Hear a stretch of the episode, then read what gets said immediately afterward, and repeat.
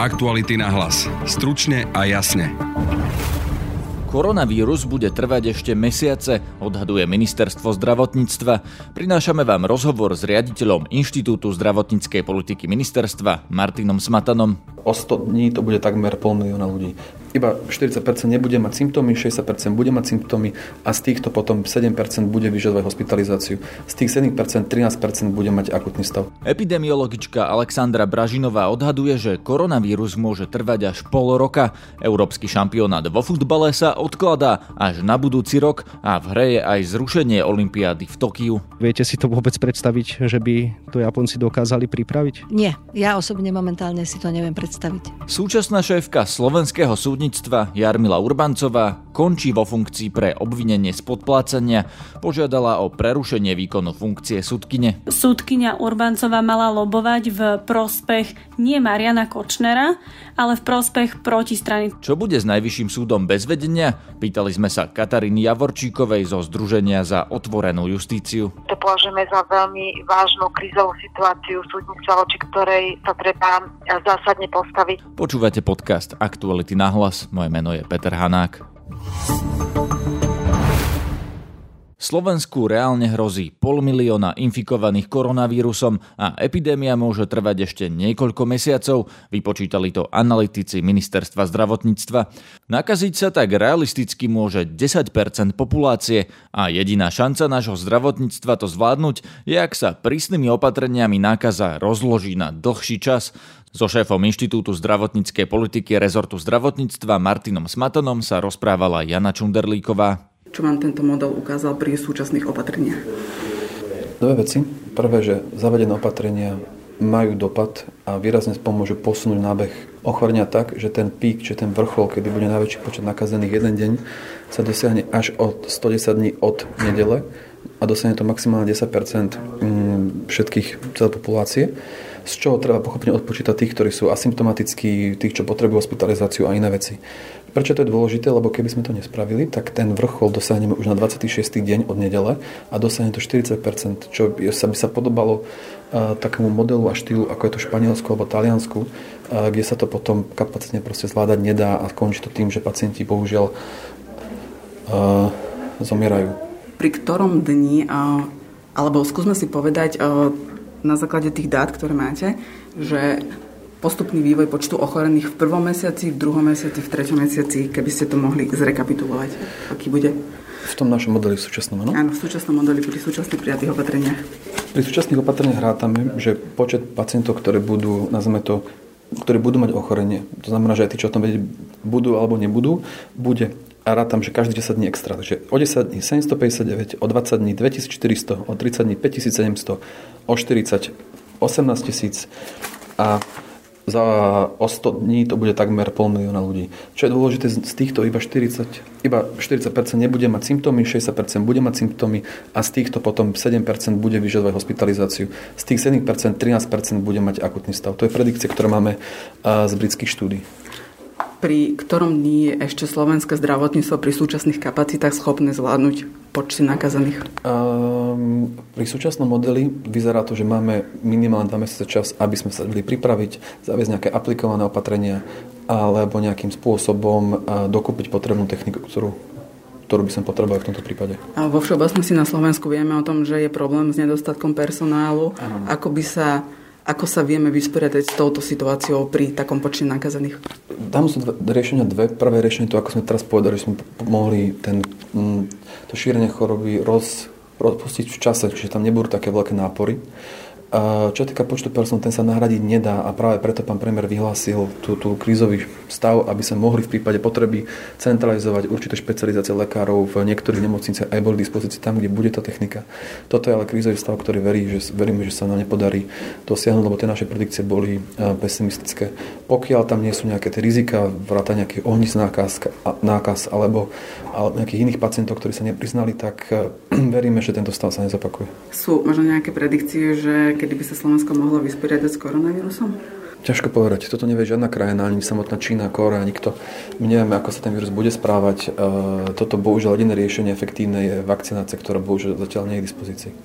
A pri predstave, že by sa túto chorobu podarilo eradikovať tým, že sa proste eliminujú všetci občania vyliečia, to je, to je bohužiaľ veľmi dlhodobý proces, ktorý nemusí ani, nemusí ani fungovať aj na základe vlastne vašich dát sa pravdepodobne krízový štát rozhoduje k prijaťu nejakých opatrení.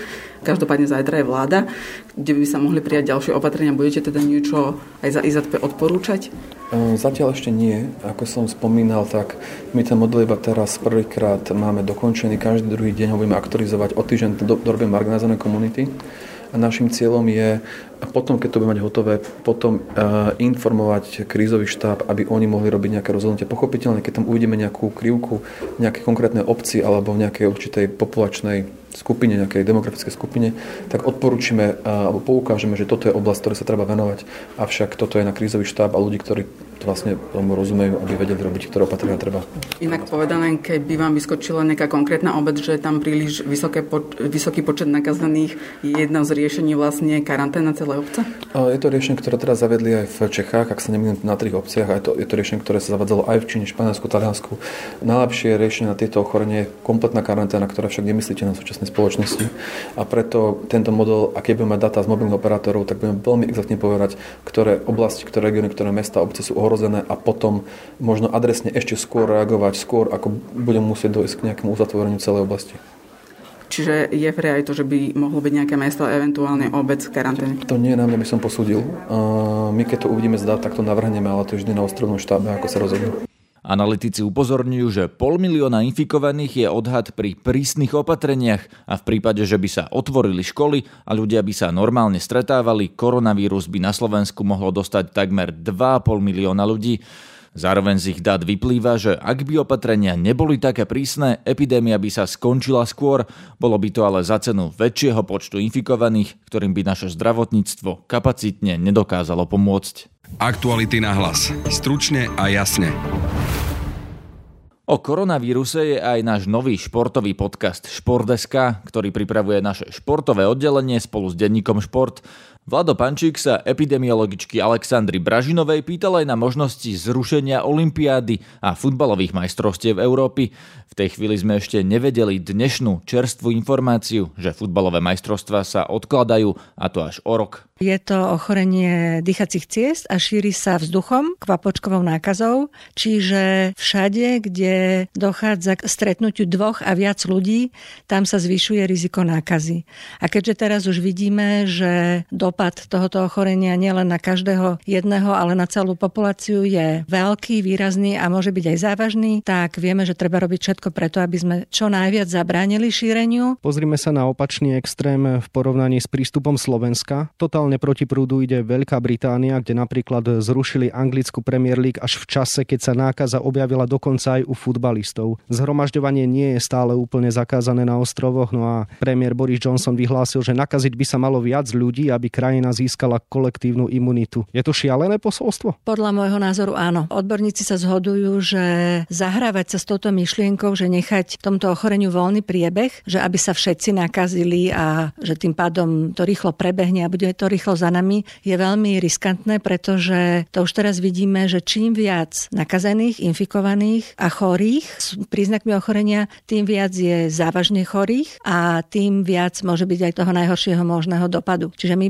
potrebujeme čo najviac eliminovať šírenie, aby bolo čo najmenej tých najťažších e, prípadov. Tento týždeň zasadajú veľké športové asociácie. Medzinárodná hokejová federácia sa bude zaoberať zrušením majstrovstiev sveta, ktoré usporiada v máji Švajčiarsko a Európska futbalová únia bude riešiť odklad júnových majstrovstiev Európy, ktoré sa majú usporiadať naprieč celým kontinentom. Myslíte si, že táto téma je ešte predčasná, alebo sa do mája, respektíve júna naozaj nedokážeme vyrovnať s touto nákazou? Nemám kryštálovú gulu, čiže naozaj ťažko je to povedať. Ja osobne si myslím, že do maja je príliš krátka doba. Máme viaceré scenáre, ktoré už teraz namodelovali matematici a bioštatistici štatistici, že ako sa toto ochorenie bude vyvíjať. Také tie najlepšie odhady sú pol roka, že za pol roka by sme mohli dúfať, že už bude výskyt tohto ochorenia klesať a už by sme sa mohli pomaly navracať k normálnemu životu. Ale naozaj, to je veľmi ťažké predpovedať teraz. V súvislosti s majstrovstvami Európy vo futbale mi napadla ešte jedna otázka. Oni sa prvýkrát uskutočnia v novom formáte a to znamená, že sa budú hrať naprieč celou Európou, teda od Dublinu po Baku a rovnaké prírovnanie by sme mohli použiť v súvislosti od severu k juhu, čiže to je asi ešte o to ťažšie, že? Určite áno, pretože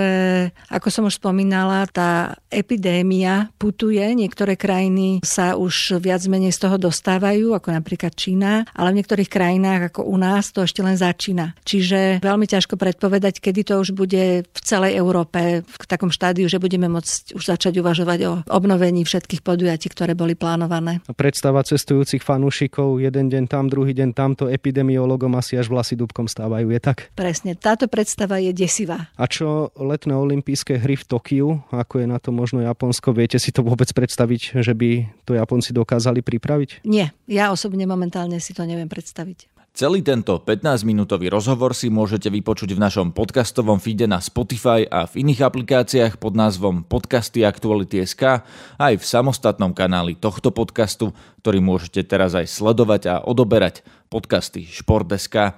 Túto epizódu na webe Šport.sk vygooglite pod názvom Euro 2020 je desivá predstava.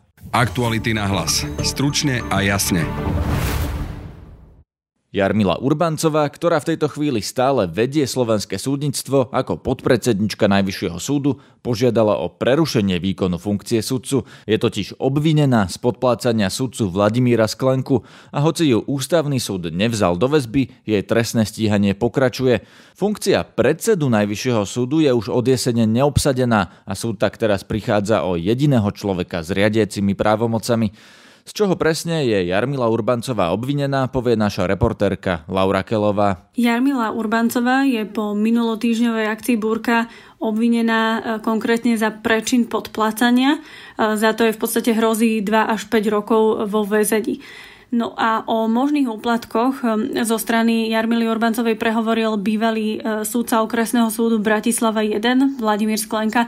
Ja len v stručnosti poviem, že uh, bol to jeden z najbližších ľudí Mariana Kočnera a bol nielen spojkom medzi ostatnými súdcami a Kočnerom, ale uh, aj akýmsi informátorom, pretože od kolegov zisťoval rôzne informácie a tie potom vynášal práve mafianovi Kočnerovi. Sklenka sa s Urbancovou pozná od čias, kedy bol asistentom na Najvyššom súde súde a v podstate ako kolegovia ostali e, v kontakte aj roky potom.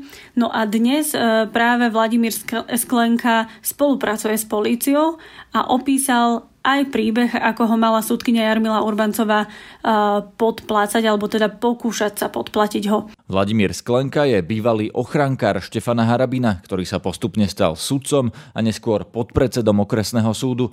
Jarmila Urbancová bola oveľa vyššie. Dlhé roky patrila k hlavným podporovateľom Štefana Harabina, bola jeho pravou rukou a podpredsedničkou Najvyššieho súdu.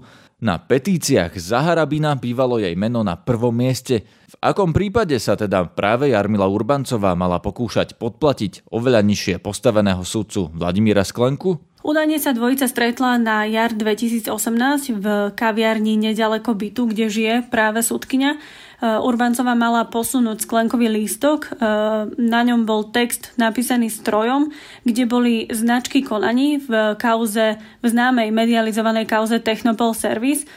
No a Urbancovi požiadavka mala byť, aby sa prekazilo tunelovaniu a zabránilo úplnému vytunelovaniu. Podľa výpovede Sklenku e, súdkynia Urbancová mala lobovať v prospech nie Mariana Kočnera, ale v prospech protistrany, to znamená Pavla Páveka. Eh, údajne robila iba spojku, a to konkrétne pre advokáta Kána a nebohého sudcu Hudáka.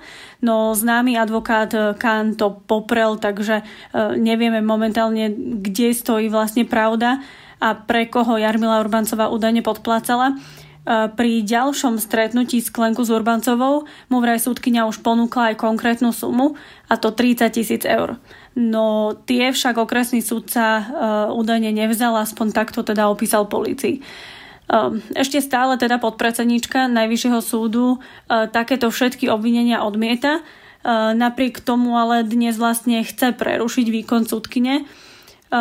Ešte dodám, že Sklenka vlastne policajtom rozprávala aj o ďalších akciách alebo o ďalších príbehoch. Napríklad ako zisťoval sudkne Urbancovej informácie, kto bude rozhodovať o väzbe Mafiana Kočnera. To sa dialo vlastne v lete 2018, vtedy o ňom rozhodoval Senát Najvyššieho súdu. Alebo napríklad e, Sklenka vypovedal aj o tom, ako za Urbancovu loboval u členov súdnej rady, ktorí ju napokon zvolili za podpredsedníčku Najvyššieho súdu. Aj tieto všetky, e, aj tieto všetky informácie Urbancová poprela ešte v Lani a aj teraz na policii. E, Sklenka policii prezradil aj pomerne kurióznu správu z obdobia roku 2016, Marian Kočner kúpil nový iPhone a práve Vladimír Sklenka ho ďalej odovzdal súdkyni Urbancovej, tá ale o mene skutočného darcu nevedela. Po spustení toho telefónu jej mal Sklenka pomôcť aj s inštaláciou dnes už známej aplikácie Trima, cez ktorú tiež oni dvaja komunikovali. Čo znamená odchod Jarmily Urbancovej z Talára? Pýtal som sa sudkyne Kataríny Javorčíkovej z iniciatívy sudcov za otvorenú justíciu.